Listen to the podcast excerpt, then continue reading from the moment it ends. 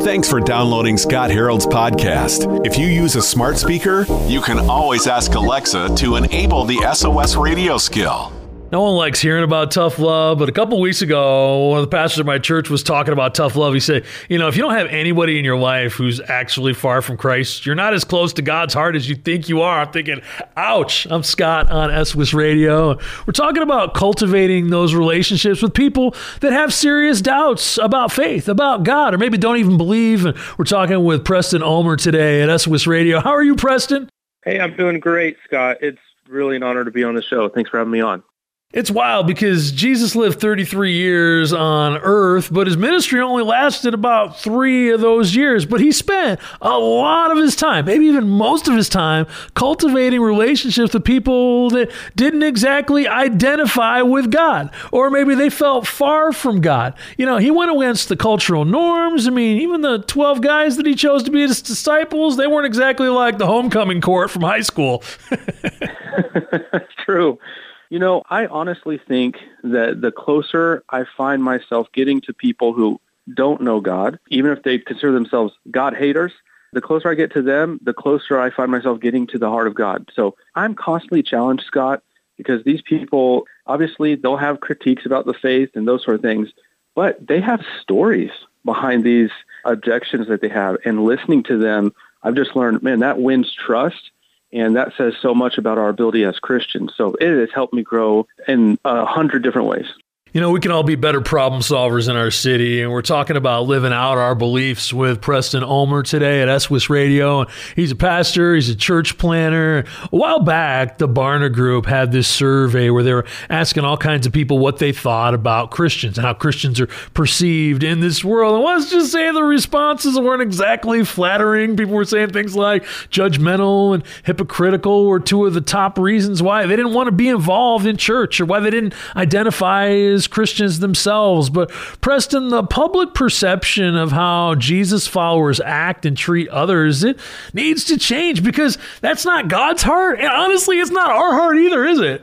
No. And the reputation of Jesus in the community, I mean, more and more communities, you're just finding the reputation is more and more off. And so even in the Doubters Club, we just say it's a major win when we're training people to have these good faith conversations with people who don't think like them, whether they're starting a gathering or if they're just saying, in my own relationship with the family, we say, you know where you need to start is the impression.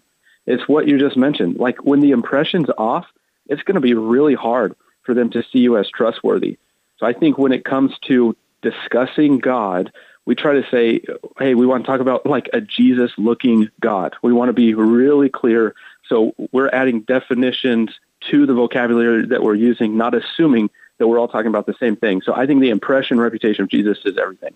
I love when we, as Jesus followers, can contribute into the society that we live in rather than just complain about all the stuff that's wrong and all the social issues that we disagree with. When we can look at our zip code where our church actually serves and say, what are the needs in this zip code? Are there a lot of kids that aren't plugged into after school programs and that's causing a lot of crime? Or we notice that the reason that a lot of the kids and the families are dysfunctional is because the dad isn't in the mix in this particular zip code? Or is it just that the wages are low and parents are having to work like 70 hours a week at low paying jobs to just get by, but then the kids get lost in the shuffle. And we want to blame everything on somebody else. We want to blame it on economics and on problems or on businesses. But as Jesus followers, what if we actually ask those questions and say, how can our church step in and look at the issue there and be some problem solvers? I mean, wouldn't that bring more people to Jesus and also change all those perceptions?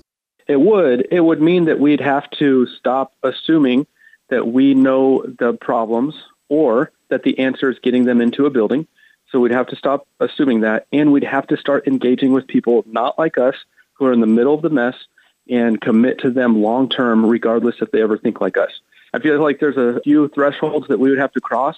If we can do that, if we can say, hey, I have no ulterior motive in this relationship, I want to serve the needs of these communities, but I got to learn from people who are outside of the walls of the church. I don't have to get them in the walls of the church.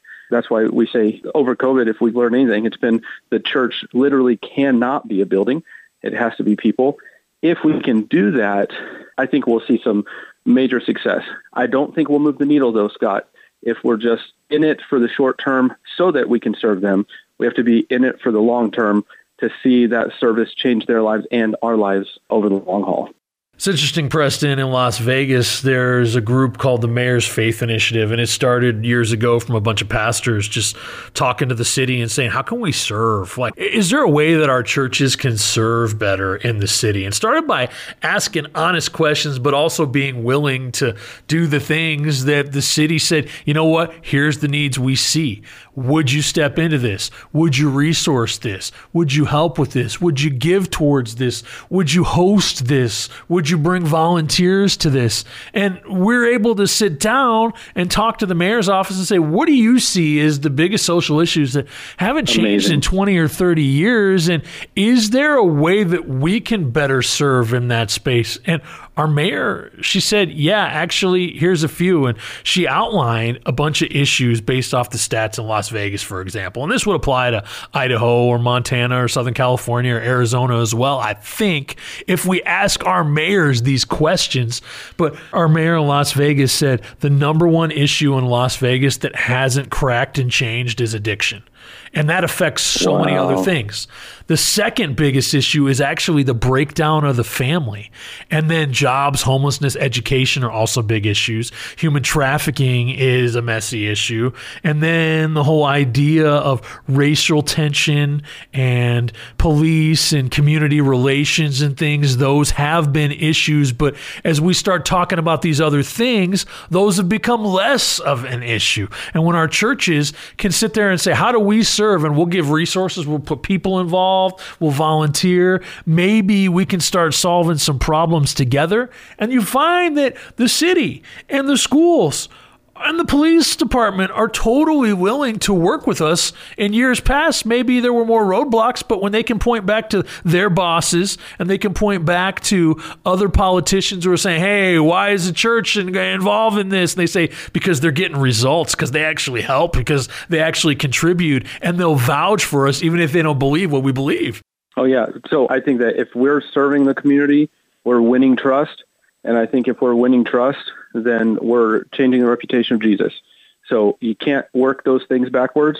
And if we're able to, like you said, talk to the mayor, talk to local nonprofit, for profit leaders, all those sorts of things, what it requires is that we're willing to consistently get in the same space and dialogue with people that are not like us and say, okay, and now from a Christian perspective, we would say, how do we imitate Christ together? That would probably be the language we would use. But what we're actually saying to everyone who'd be listening that, you know, may not identify as Christian is how do we fight for the common good together and what is the common good? And if we're on mission, I think that we can do it. And in the process, it gains more and more clarity who God is and that he, in fact, does look like the Jesus of the text. Now, Preston, you wrote a book called The Doubters Club Good Faith Conversations with Skeptics, Atheists, and Spiritually Wounded, because you felt called to have these conversations. Yeah, kind of my story was that whenever I had a ton of questions about the faith, and I thought, man, I just don't believe in this stuff anymore. There was someone who committed to me, told me in the discipleship journey, told me, you don't ever have to think like me as long as you're honest. And they started having these sort of conversations. And I realized the moment of conversion, going to an altar. I mean, my mom was saved at a Billy Graham crusade. So I believe in those moments. But I do wonder sometimes that in the West, when it comes to how do we see people start to have life with Jesus, that might be a process over good faith conversations. So that that's why it's a real passion for mine. And I will admit, I have a bias towards this methodology because it's my story. You know, we've all wrestled with doubt. I don't know why we all pretend like we know everything about God. Now, I'm Scott Harold on SOS Radio. We're talking with author Preston Ulmer today at SOS Radio. He's also a church planter, so he's been there, starting churches, growing churches, working in the community. And years ago, you started an organization called the Doubters Club, and you really had this heart to foster fresh relationships between Christians and people who weren't affiliated with any religious belief, but it started with a conversation just between a couple of friends. One's an atheist, one's a Christian, and it's grown into an international organization with branches, you know, all over our country and even around the world as far as Ireland. Yeah, it's grown to different countries, but we have the kind of the core of it is if you're launching a Doubters Club, you are modeling friendship and pursuing truth with a person who doesn't think like you. So it could be Christian, Muslim, agnostic. I mean, you can fill in the blank, but there is a pretty clear focus. We're going to model friendship to the community that's gathering. It's never in a church. It's always outside of a church. You know, it could be coffee shop, whatever. Then you have your friend group, their friend group, and then people from the community who have heard about it. And there's a topic they vote on, and that topic then becomes the focus of the discussion. And through that, we've seen that group becomes a group of like messy, uncertain, but committed individuals. And, and that's where the life change happens. I was raised in a Christian home and I was plugged in in youth group throughout middle school and high school. And I was a good Christian kid for the most part, right? And then when I went to college, I was at a state university and you get those professors that want to throw you a bunch of curveballs and they send out a million questions and they don't ever answer any of them. And you start to get confused. And then you get thrown all these different philosophical worldviews and more questions and more questions. And I went to this point where I'm like, okay, do I really believe what I was taught in church? And I want to know that science and philosophy back this up and that there's archaeological evidence for all this, but you don't have time to do the work. And I think that's where a lot of us go, where we just believe something, but we've never really taken the time to do a lot of the research and think deeply on an academic level for it. But when I was going through some of these classes, I had this professor. Again, uh, secular school, and it was a class called The Bible is Literature. And so I was thinking, all right, cool. And we have this professor who I actually don't know what his religious background was. It definitely wasn't evangelical. And and so he says, we're going to read the Bible as literature, and we're not going to talk about any of the theological. I'll tell you, that was the hardest class I took in all of college. I have a business degree. I wasn't going to theology school, and the guy teaching it wasn't in my safe faith background. It challenged uh-huh. me to go dig deeper. And I had a friend of mine, we went to the library and we just started writing out questions that we had about God, about science, about archaeology. We went to our local public library and just started like reading about these topics. And I was surprised at how many Bible commentaries they even had right in my public library to explain a lot of these things. I had no idea that was even there. Oh yeah, and even in I mean the deconstruction world right now of people saying that they're deconstructing the faith. Let's just define it as taking apart ideas and practices, tradition, beliefs based on their foundation of how useful they are and the impact that they have. I mean, that's kind of what people are doing right now. They're tearing it apart and saying, is this useful and does this have effectiveness in the community? And when you're in an academic setting, you add to that a truth claim where now they're challenging the truth. Well, of course, there's people that are deconstructing their faith. I think that there needs to be safe spaces where people are asking questions together with others that are not like them. So instead of saying, I'm going to go off, find the truth, and bring it back, to say, all right, if God is truth, we don't have anything to worry about because the closer we get to truth, the closer we get to God. If God is not truth, well, then we'll probably need to change some things. And what we find out more and more is when you go on that journey with people, it's not the Christians who go backwards. It would be the atheist that their unbelief starts to unravel and they go, okay, well, if I'm committed to truth and effectiveness and usefulness in the world, then I got to commit to this Christian thing we all have a passion for God and we know that He's changed our life, but sometimes it's intimidating to just bring up faith to a friend who doesn't have belief in God. And we're talking with Preston Ulmer today at SOS Radio. And Preston, what are some of the best discussion starters we can use to ask better questions when we're talking with people that come from a different perspective?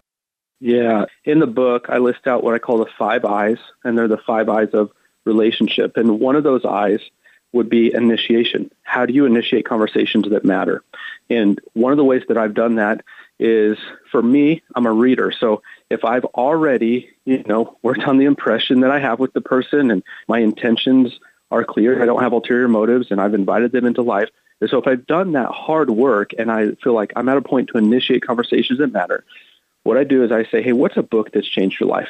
I, I just say, I want to read that. And the next time we get together, let's talk about it because I want to learn more about your story. And I said, and then I'll give you a book that changed my life, which isn't, by the way, when I slip in the Bible. It's depending on the genre and those sort of things, uh, give them a book. And I have found that sparks a ton of discussion. Uh, we also have Doubters Club leaders that they'll say things like, hey, let's get a cup of coffee. And they are committed to getting through a whole cup of hot coffee, just asking questions of the other person that will build the trust factor. So there's just two ways right there that I think everyone can participate in.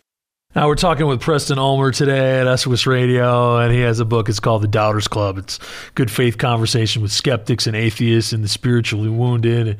Just released. Hey, thank you so much for your time today, Preston. Oh, it's my pleasure. I really appreciate you having me on the show. Thanks for streaming Scott Harold's podcast from SOS Radio. If you're one of our regular listeners, would you consider giving it a five star rating? It really helps spread the word.